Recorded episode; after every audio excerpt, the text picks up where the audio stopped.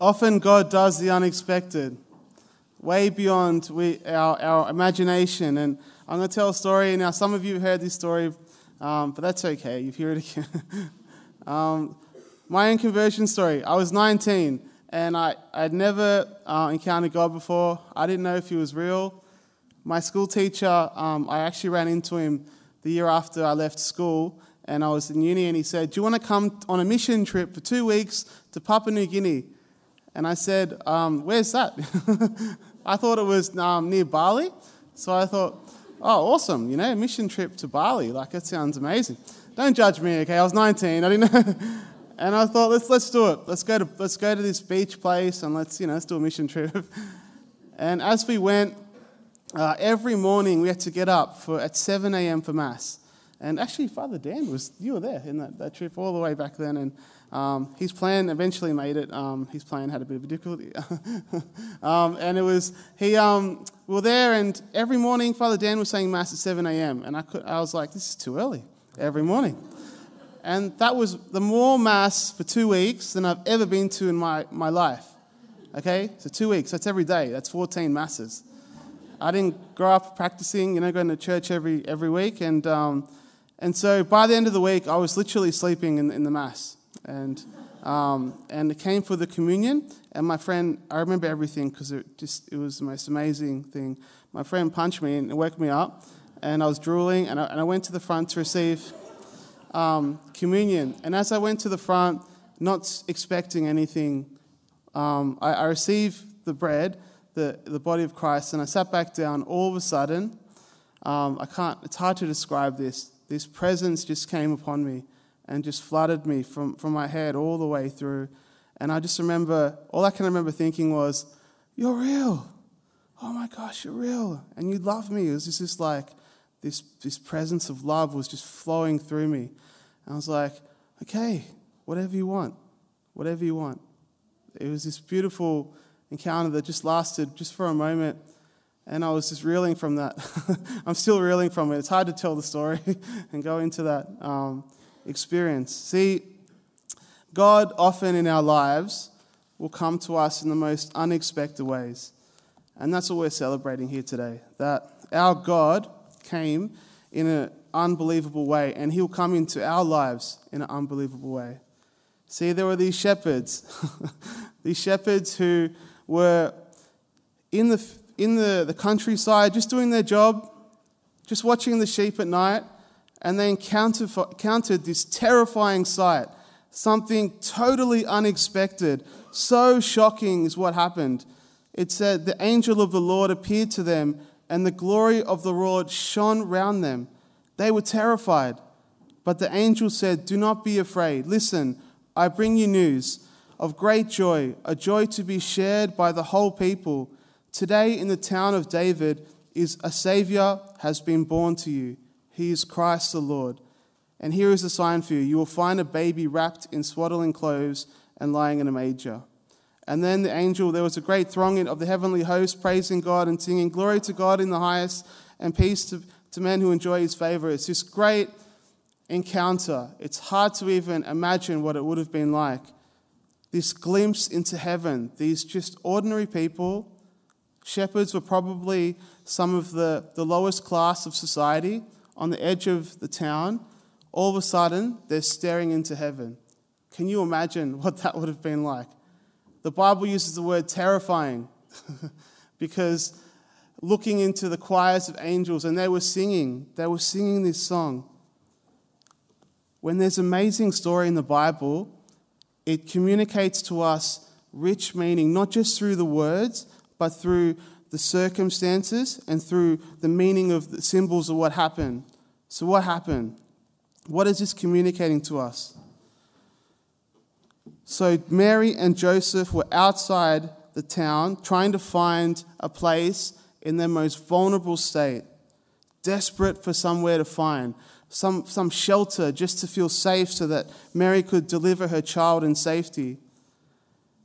And the Savior was born in such a humble state. The angels announced this to the most humble of workers in the town, gave them a glimpse into heaven to the most lowly people, the working class people. This is how God chose to be born. He chose to be born into the world in the most humble way. The angels appeared to the most humble. Mary and Joseph were, were desperate for shelter. That's how the Savior came. What does this scene communicate to us? This scene communicates that God is for everyone. God came for everyone. He's the heart of Jesus burns for the lowliest and, and the poorest in society. No one is excluded from God's love. And what did the angels say to the shepherds? Okay, we're moving past the actions. Let's, let's listen to the words. That a savior would be born. See, in the Greco Roman world, a savior, that word would indicate kind of like a political leader, like Augustus of the time, who would, who would uh, ensure the people's prosperity and, and safety from, from war and that type of thing. Prosperity and safety, that's what the word savior would indicate. However, here we have this humble child born in the most amazing way, not into a palace, not as a ruler in the same um, political sense of the time, but he's the one who's to be savior. He's the one to bring peace. That's what the angel said. Glory to God in the highest, and peace to people of goodwill. That's their message. That's what the angels were singing in heaven. That's what Jesus is going to bring peace. This is what we're hearing from this story. And it's not a type of peace that the, the world was going to bring, that the leaders of the time were going to bring. It's a peace that is far beyond our understanding. See, in the Bible, in Philippians 4 6 to 7, it says, Do not worry about anything, but in everything pray and supplicate, prayer and supplication with thanksgiving let your requests be made known to God. And the peace of God, which surpasses all understanding, will guard your hearts and minds in Christ Jesus. There is a type of peace that God offers his people that surpasses all understanding. You can be surrounded by the most difficult of situations, going through unbelievable life occurrences, and your heart be filled with the peace of Christ. When we talk about the peace of Christ, when you experience Jesus and his peace, everything else melts away. It's like the presence of God invades the depths of you, and all you know is just the love and the safety of his presence. See, peace is that Jesus was going to bring to us was not an earthly peace, it was a heavenly peace. It was the peace of heaven. That is what our Savior brings us. He's bringing us a peace that is far beyond anything that we can get here and now. Our Savior brings a supernatural peace, a peace that doesn't matter what's happening. A favor for all, doesn't matter who you are, that peace is available to you.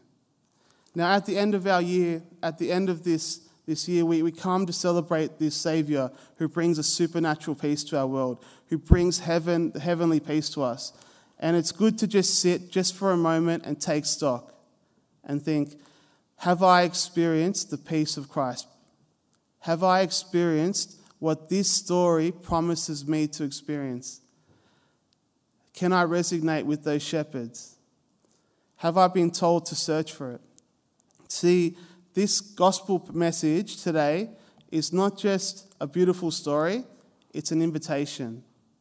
It's an invitation to open up to the peace of Christ, this unbelievable peace.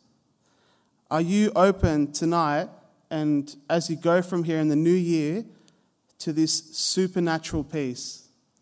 Do you want a peace that is far beyond all understanding? Because that's what the Savior brings. How do we go in search of that peace? How do we go in search of an encounter of Christ? What does that even mean? How does that mean? What does that mean practically? Well, I want to give two suggestions tonight or this morning, and I'll leave you alone. Just two.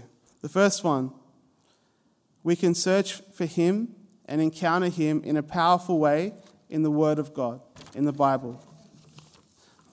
the Bible. in the Bible, we can encounter a supernatural peace. Now, let me, let me give you an example. I think the, one of the, the time honored ways of encountering God in the Bible is Lectio Divina, and that involves us picking a verse and just reading it through, becoming familiar with it, seeing if we can recall it by memory, and then asking the Holy Spirit to speak to us through this verse, and then reading it slowly and noticing what, speak, what jumps out to us. What do I mean by jump out? I mean something that grabs your heart, something that touches your, your soul. And then ask the Lord how to apply that to your life. If you go through the, the if you go from here hungering for this peace, for this encounter with God, I highly encourage you to pick up a gospel like Luke, for example, and pick one passage a day and just do that. Just sit with the Lord. It might only take you five minutes. The second way, and this is probably more important, is to just humble ourselves before Him and ask. If you've never encountered that before, or if you want to encounter it again, all we can do is ask. To ask God to open up to His love and to His peace, it involves humility. It involves us opening up ourselves in vulnerability to Him.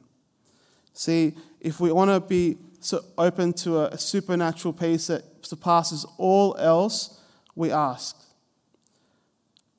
See, in Psalm 149, it says, For the Lord takes delight in his people, he crowns the humble with victory. He crowns the humble with victory. If we just humble ourselves before him, knowing that we need him, knowing that our lives will be better with the peace of Christ, with the presence of Christ in our lives, he will crown us with victory. He will give what we ask for. So you might like to tonight, just in your own way here, as we just have a moment of silence, to just open up in a second of vulnerability, just in a second of humility, and just ask the Lord to come. Can I lead you through a prayer if you feel comfortable? Just to close your eyes and don't worry about anyone around you. Lord Jesus, we come to you in humility because we need you. You are our Savior. Lord Jesus, as we just sit here in silence, we ask us, we ask you to fill us with your peace. Come, Holy Spirit.